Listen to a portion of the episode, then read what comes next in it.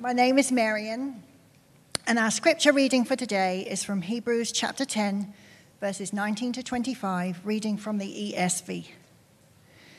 Therefore, brothers, since we have confidence to enter the holy places by the blood of Jesus, by the new and living way that he opened for us through the curtain, that is, through his flesh, and since we have a great priest over the house of God, let us draw near with a true heart in full assurance of faith, with our hearts sprinkled clean from an evil conscience and our bodies washed with pure water. Let us hold fast the confession of our hope without wavering, for he who promised is faithful. And let us consider how to stir up one another to love and good works, not neglecting to meet together, as is the habit of some, but encouraging one another, and all the more as you see the day drawing near. This is the word of the Lord.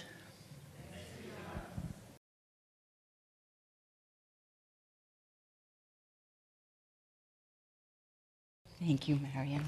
Wow, that lovely angelic voice of Marion.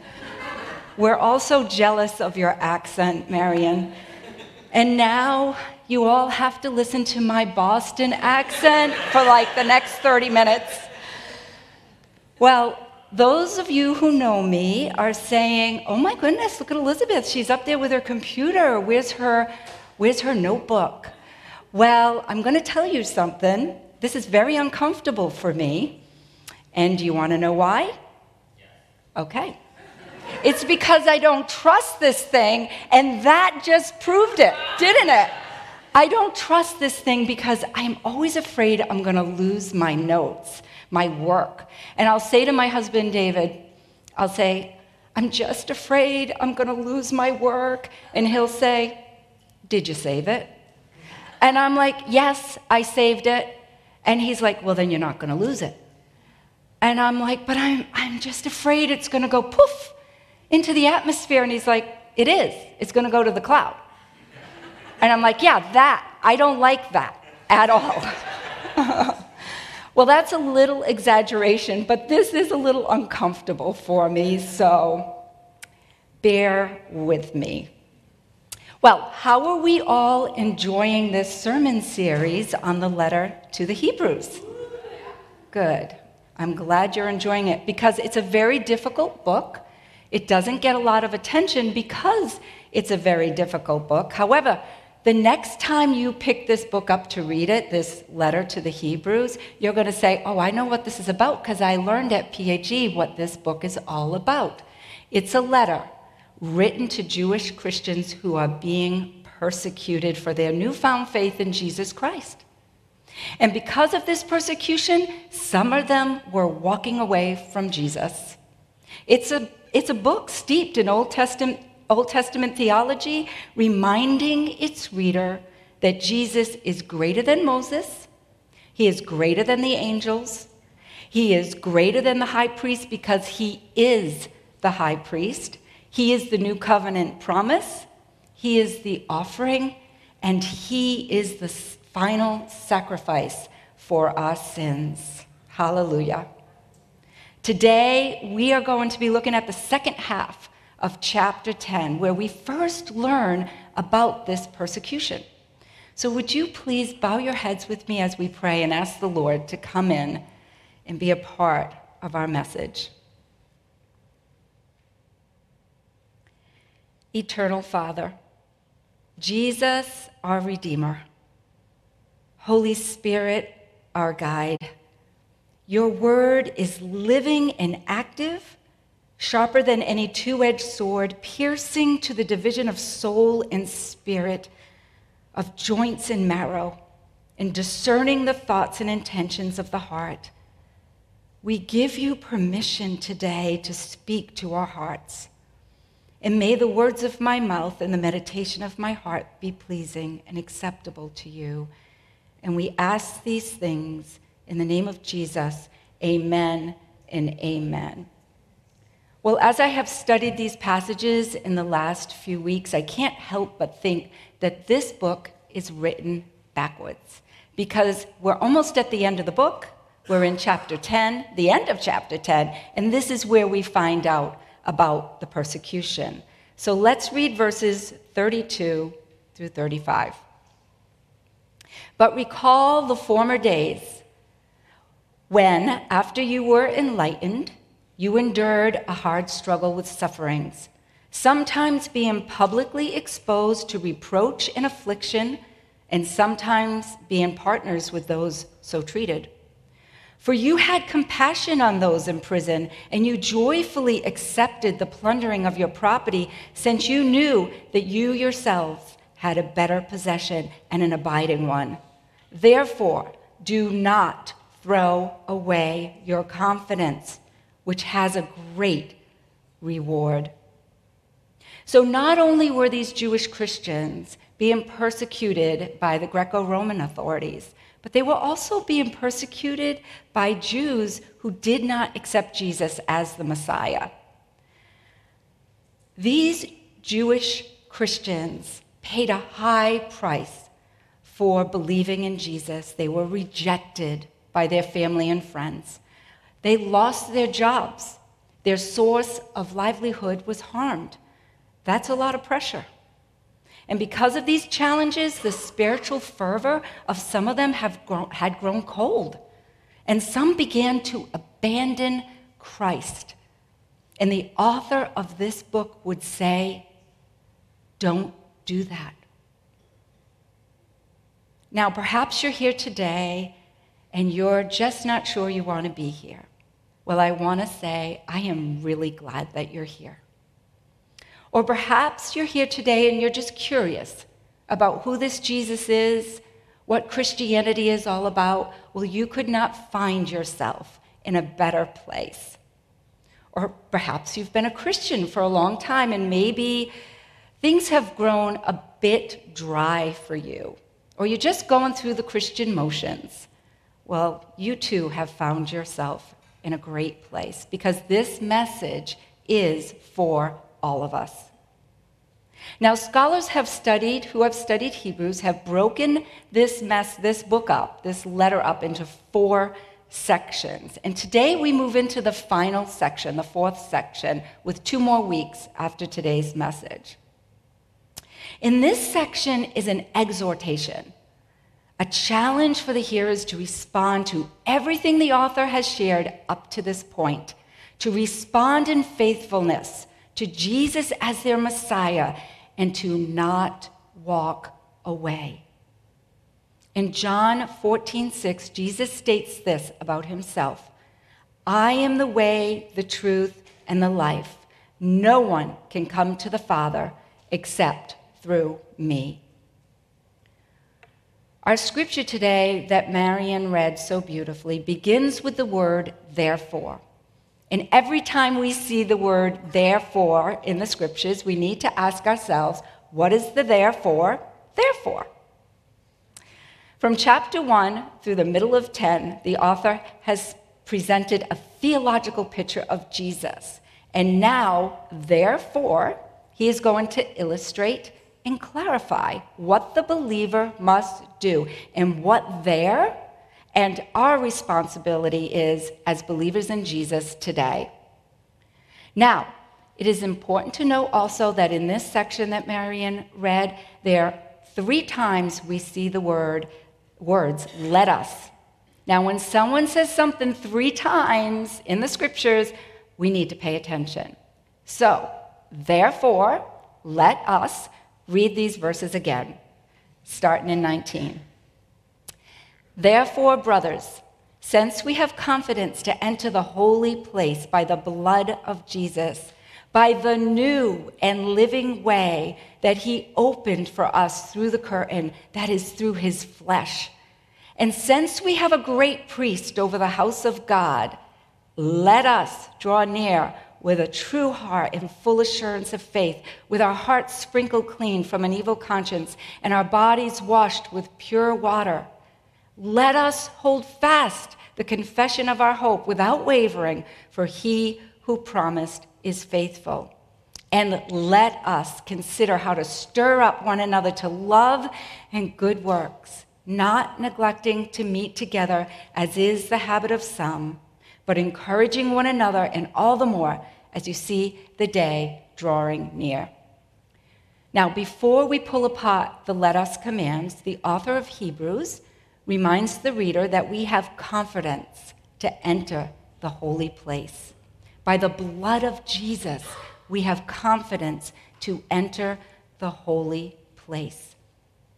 We have learned in this series that Jesus is the final sacrifice. He is the spotless Lamb of God. These Jewish Christians, they know their Old Testament. They know the story of Exodus where God implemented the sacrificial lamb the night before the Israelites were to leave Egypt and enter into the promised land. They were to find the spotless lamb, they were to slaughter it and put the blood on their doorposts to protect them. Then they were to cook the lamb and completely consume the lamb. Not pick and choose what they wanted to eat, but completely consume the lamb. Now, in a few weeks, we will be uh, celebrating Thanksgiving, and most of us will be enjoying a turkey dinner. And we'll be at the table, and the host will bring the platter of turkey to us, and some of us will pick the white meat, some of us will pick the dark meat, some will pick the drumstick. Is that what it's called? The drumstick? Some will pick the wing. My father in law, he always wanted the neck. I never understood that. Yeah. Not so for the Israelites. They were to consume it all. It's the same for the early readers of this letter, and it is the same for us today. Jesus is the sacrificial lamb. We are to consume all of him, not pick and choose what parts of Jesus we like and what parts of Jesus we might not like so much. The author has just spent nine and a half chapters reminding the reader of the old system. And now he comes to a place of therefore. Because of the blood of Jesus, the great sacrificial lamb, you have the confidence to enter the holy place. He says, this is the new way. This is the living way. The old way was obsolete. It was good for a time, but now there's a new way. There's a living way. In the Gospel of John, we read this Behold, the Lamb of God who takes away the sins of the world. These are John the Baptist's words. He was baptizing new believers in the Jordan River, and here comes Jesus over the hill. And he sees Jesus coming, and he points and he says, Behold, the Lamb of God who takes away the sins of the world. And then Jesus got baptized himself. Later on, when Jesus took on the sins of the world and gave up his flesh on the cross, the curtain of the temple was ripped from the top to the bottom, given access to all who believe to enter into the Holy of Holies. See, in the old system, and we learned this last week, but we're going to review, there was the holy place, and then there was the Holy of Holies, and there was a curtain that separated it. And only the high priest could go in to the Holy of Holies, and only once a year to make atonement for sin now the author is reminding the reader that we have confidence to enter into the Holy of Holies because Jesus, our high priest, paid for our sins. Praise God for that. Now we can move into the three let us commands. Verse 22 Let us draw near with a true heart in full assurance of faith with our hearts sprinkled clean from an evil conscience and our bodies washed with pure water. He basically repeats something he says in chapter 4. Chapter 4:16 Let us then with confidence draw near to the throne of grace that we may receive mercy and find grace to help in time of need. We have permission to enter the throne room of God with confidence and full assurance of faith. This is yours and mine spiritual birthright. We need to go for it. Now, the author mentions our hearts sprinkled clean from an evil conscience. This is reminiscent of Levitical law concerning the cleansing and the purification. The priest would sprinkle the people with the blood of the sacrificial animal. But now we have Jesus, and his blood that does that for us. He is our purification. Also, the author of Hebrews mentions, and our bodies washed with pure water. Again, an Old Testament view from Ezekiel that states, I will sprinkle clean water on you, and you shall be clean from all your uncleanliness and from all your idols. I will cleanse you. But this is also reminiscent um, about um, these Jewish Christians, their baptism. See, when they became a Christian, they were baptized immediately. This is what John the Baptist was doing. And this author is reminding them you were baptized. You got up, you made a public declaration. You said, I will follow Jesus for the rest of my life, and now you're walking away? Don't do that. In a few weeks, we will be having our own baptism right here on November 20th. And if you are a new believer in Jesus, or you've been following him for a while and you haven't been baptized, this is a wonderful opportunity for you to make your declaration to say, Yes, Jesus, I will follow you all the days of my life.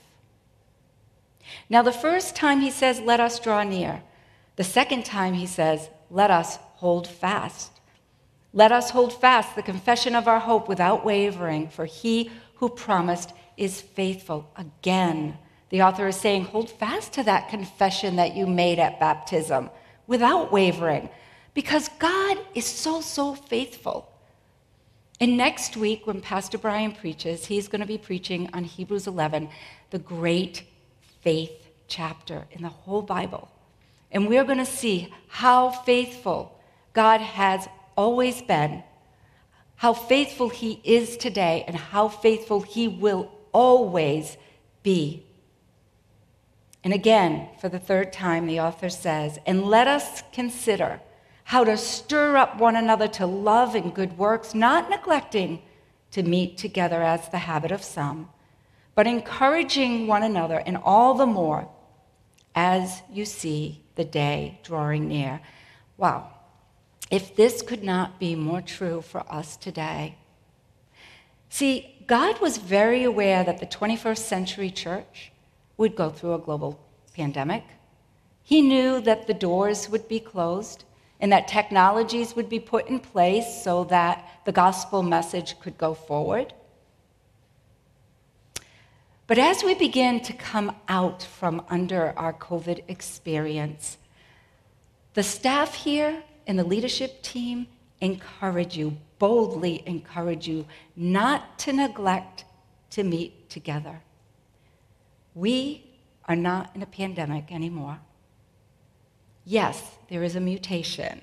There are always mutations to viruses. I don't always understand it, but that's what my biologist neighbor tells me. We need to encourage each other. We need to be encouraged by each other. I need to be encouraged by you. You need to be encouraged by me. And we need to be here to do that together. Now, a few weeks ago, David and I were sick. We had a virus. It wasn't COVID, but it was a really yucky virus, and some of you had that same virus. And that Sunday morning, we were feeling really awful. So we stayed home and we had the opportunity to watch online, and we were grateful for that. But there is no replacing being here with you. And so the author warns his readers that if we fail, to engage in fellowship in true worship. If we do not continue to persevere, we will ultimately fall away and possibly be lost. And this was taking place back then, and it still is today. It should not be of the born again Christian to say, I just don't feel like going to church. It should not be of the born again Christian to say on Saturday night, I think I'll sleep in tomorrow.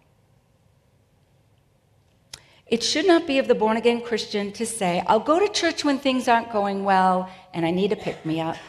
We should not make plans on Sunday morning to have brunch with friends or go to the beach because the weather is early. Listen, I am all for vacations and weekends away. David and I have family all over the place, and we have friends all over the place, and we love to get away to see them. But when we are home and feeling healthy, we need to be in church.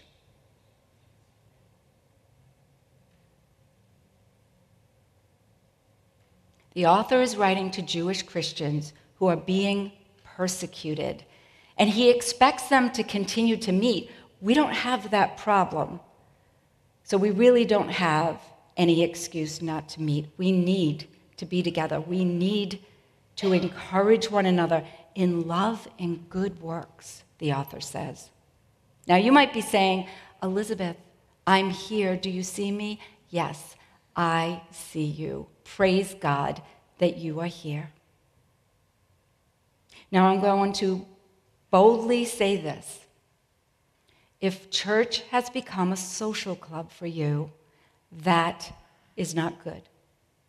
We should be excited on Sunday morning to meet the living God, to experience his presence. This is one of the places that we get to experience the presence of God, and we get to share that with each other. People who understand us. And I'm going to go one step further and say we should be experiencing God regularly in simple ways. That is part, part of the way that God works in our life. A few weeks ago, I had an experience with God, and I want to share that with you.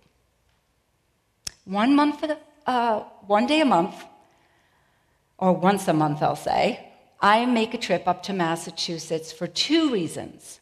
One, I take a spiritual formation class just outside of Boston, and two, I get to visit with my daughter Aislinn, my son in law Ryan, and my grandson Callum, and I love both of these.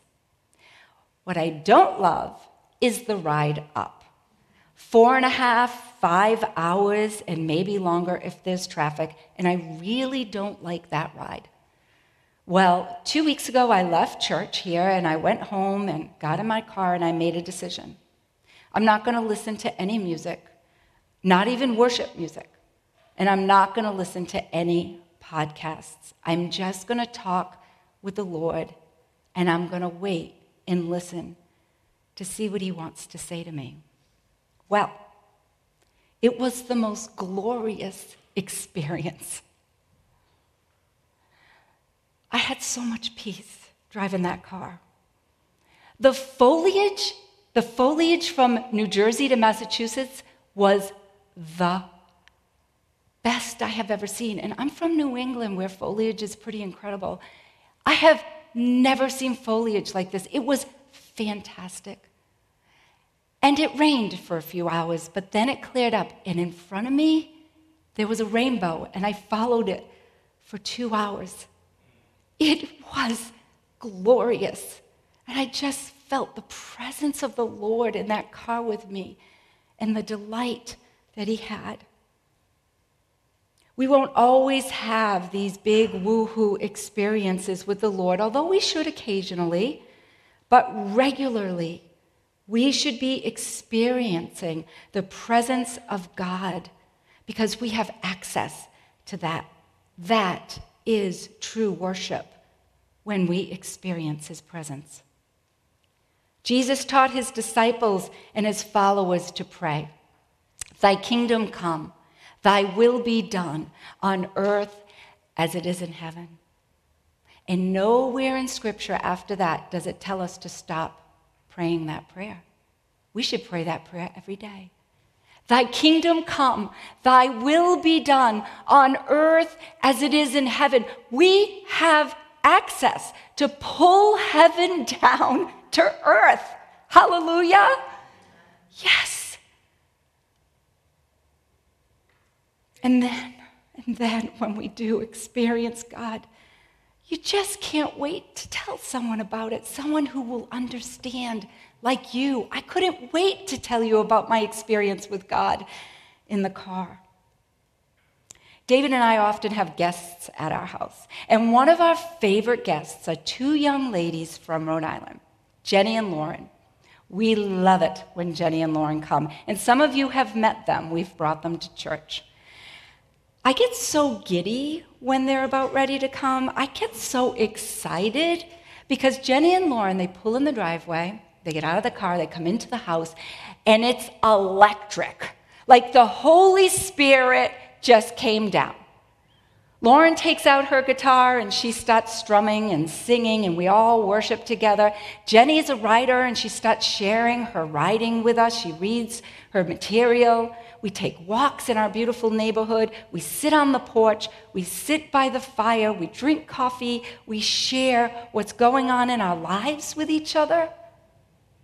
We share the scripture that the Lord is speaking to us through. We share books that we're reading. It is amazing.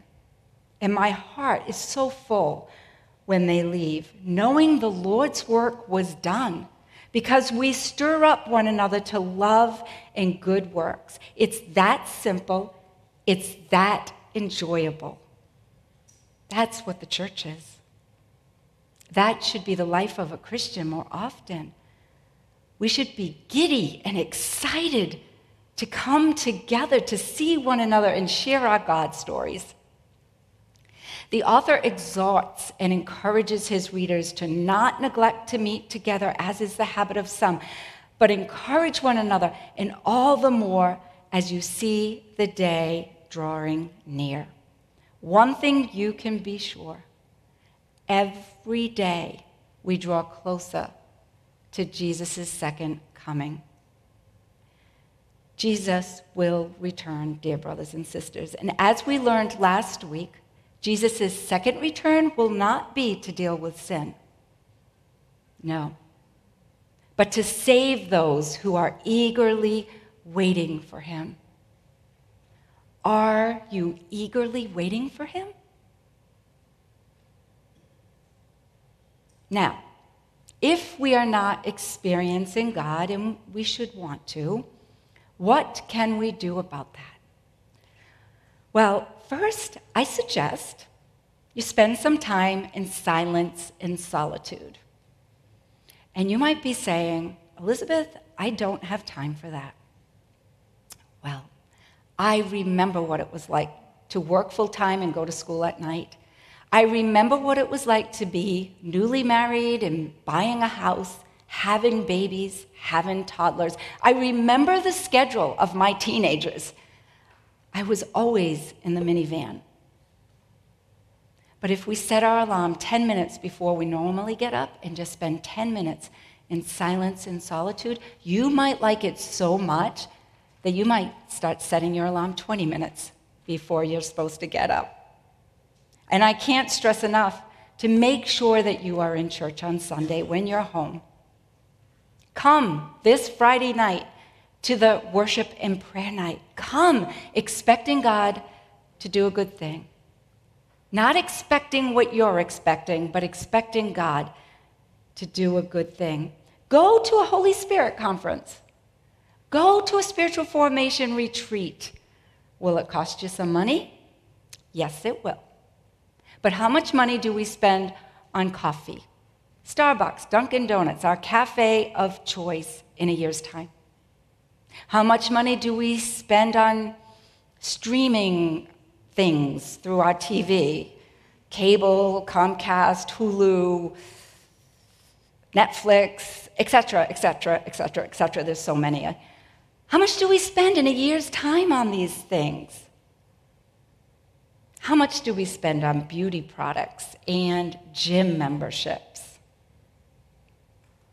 All these things do nothing for our soul.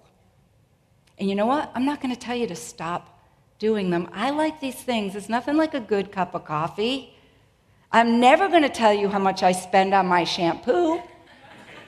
And I am definitely not canceling Netflix because The Crown is coming on this week. These things are fun, but they do nothing for our soul.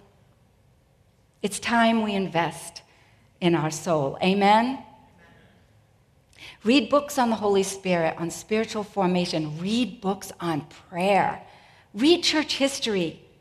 The disciples and followers of Jesus, they experienced God left and right, even after Jesus left. We did a series on Acts six months ago.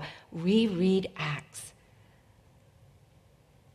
Paul experienced God in amazing ways, and he alludes to this one crazy experience in 2 Corinthians chapter 12. Read that.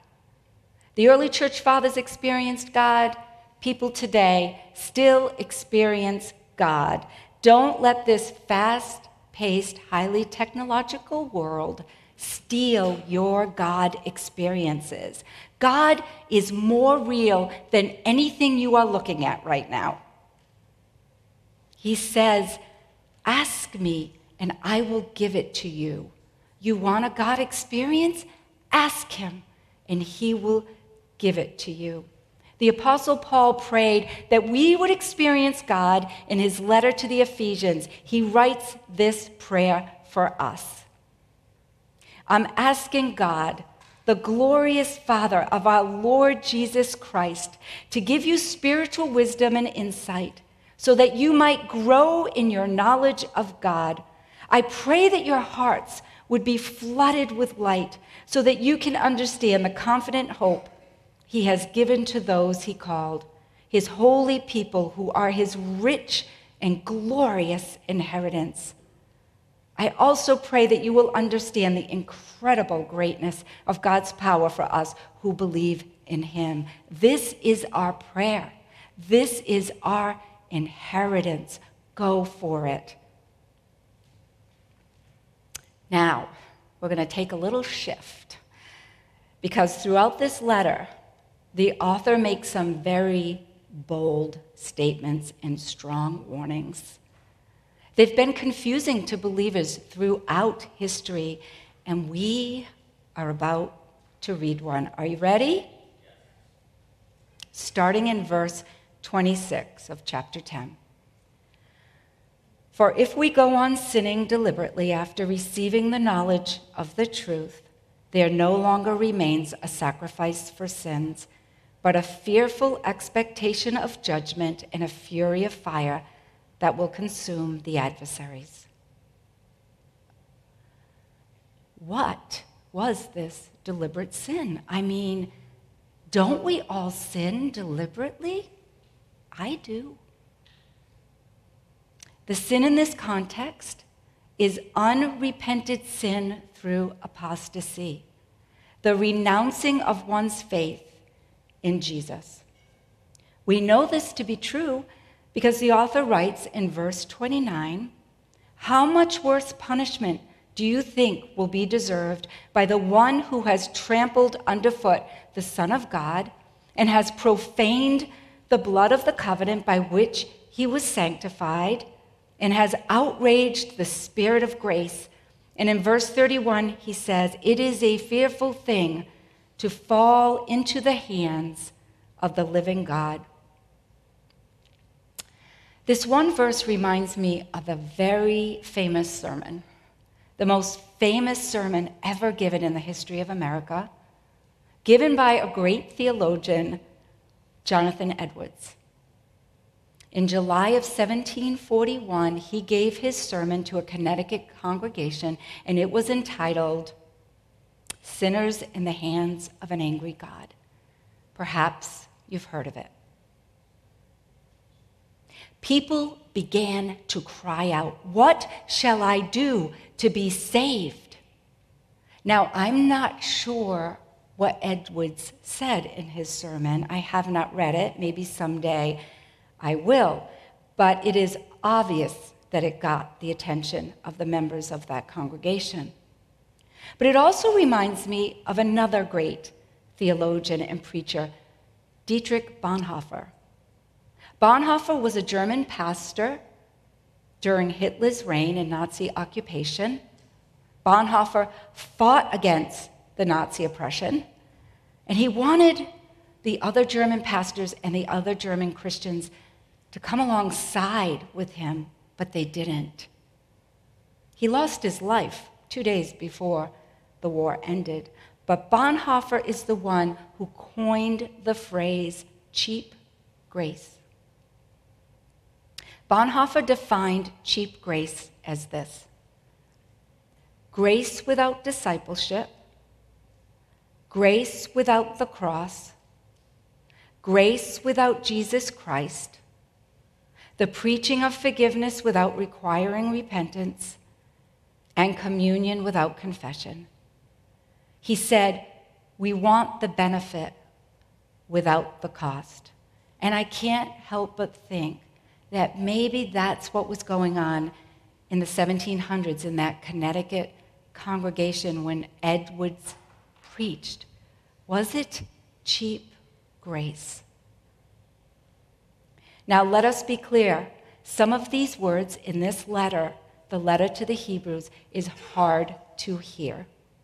But these hard words I just read are delivered to the apostate the one who renounces their belief in Jesus Christ, the one who has trampled underfoot the Son of God and has profaned the blood of the covenant. And the author is saying, Don't do that. Hebrews 6, the author states, verse 4 For it is impossible in the case of those who have once been enlightened who have tasted the heavenly gift and have shared in the Holy Spirit and have tasted the goodness of the Word of God and the power of the age to come, and then have fallen away to restore them again to repentance, since they are crucifying once again the Son of God to their own harm and holding him up to contempt. The author is writing to those who have been enlightened by the Holy Spirit who said yes to Jesus and declared that at baptism. And now they are trampling underfoot the Son of God and have profaned the blood of the covenant. Now, dear brothers and sisters, you are here today. And maybe I'm preaching to the choir, but these are strong warnings for us to take hold of, and we cannot pick and choose what we like and what we don't like.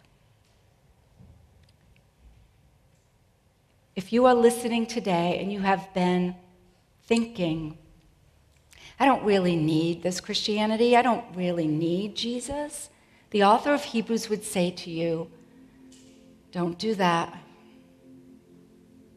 If you are listening today and you've gotten a little lazy in your walk with Jesus, and let me just say this rest is not lazy. Silence and solitude is not lazy. Being, just being in his presence is not lazy. Breathing in the goodness the kindness and the beauty of Jesus is not lazy. We know what lazy is. And the author of Hebrews would say, don't do that. The author wraps up this section with this, and notice there is another therefore. Therefore, do not throw away your confidence which has a great reward. For you have need of endurance, so that when you have done the will of God, you may receive what is promised. For yet a little while, and the coming one will come and will not delay, but my righteous one shall live by faith, and if he shrinks back, my soul has no pleasure in him. But we are not of those who shrink back and are destroyed, but of those who have faith and persevere their soul. It's important to note that this middle section, yet a little while, and the coming one will come and will not delay. But my righteous one shall live by faith, and if he shrinks back, my soul has no pleasure in him. This is an Old Testament quote from the book of Habakkuk. And it is quoted in three places in the New Testament here in Hebrews, and in Romans, and in Galatians. And as stated earlier, anything that is repeated three times in the scriptures, we must pay attention. Yet, a little while, and the coming one will come and will not delay. But my righteous one shall live by faith, and if he shrinks back, my soul has no pleasure in him. The author of Hebrews is boldly telling us do not throw away your confidence, for you have a great reward. Endure and receive all his promises. Don't shrink back. Move forward into all that the Lord wants to give you and show you. Persevere your soul. When Pastor Brian taught a few weeks ago back on chapter 7, he reminded us that things might be okay. And we may be satisfied. But there is always more, dear brothers and sisters. God is always doing more. And He is always inviting us into the more. More peace, more fellowship, more wisdom, more healing, more abundance, more of His presence. Today, we can move forward into the more the Lord wants to do. We have access into the Holy of Holies. Jesus gave up His flesh, became the Lamb of God, and gave us that opportunity. Do you really want to play it safe? It's comfortable to play it safe. I really wanted my notebook this morning. Quoting my pastor from 20 years ago, Pastor Rick, he said this one Sunday morning Jesus is really not interested in your comfort. Wow, that bothered me. I was not happy that morning because I thought, and I remember thinking this, I like my comfort. But I didn't know then that I would walk through seasons of uncomfortability. And I may continue to walk through seasons of uncomfortability. But I will tell you this, dear brothers and sisters, and some of you know, some of you have experienced this as well that it is in the discomfort that I grew closer to Jesus. And I want more of Jesus. I want to consume all of the Lamb of God who takes away the sins of the world. I want that. Do you want that? Hmm. Well, Every week, we offer you an opportunity to come forward into the altar space. And as we have been learning, as we've walked through this book of Hebrews, we've been learning about the tabernacle and the temple and the holy place and the holy of holies and the curtain that separated the two. When Jesus gave up his flesh on that cross, God ripped the curtain open wide, it says, so that all who believe in Jesus can enter in. Enter in to the Holy of Holies. Now, when the high priest would go into the Holy of Holies, go through the curtain, what was the first thing that he saw? The altar. And this is our altar space. So this is our Holy of Holies. And now the ultimate high priest, Jesus Christ. He is in the Holy of Holies. And he reaches out his hand and he says, Come on in. It's glorious in here. Come on in and experience me because I'm glorious. Would the worship team please come up? We're going to spend some time in worship like we do every week. And we invite you to come to the altar, come into the Holy of Holies, and experience Jesus Christ, the glorious Jesus Christ. Who doesn't want that?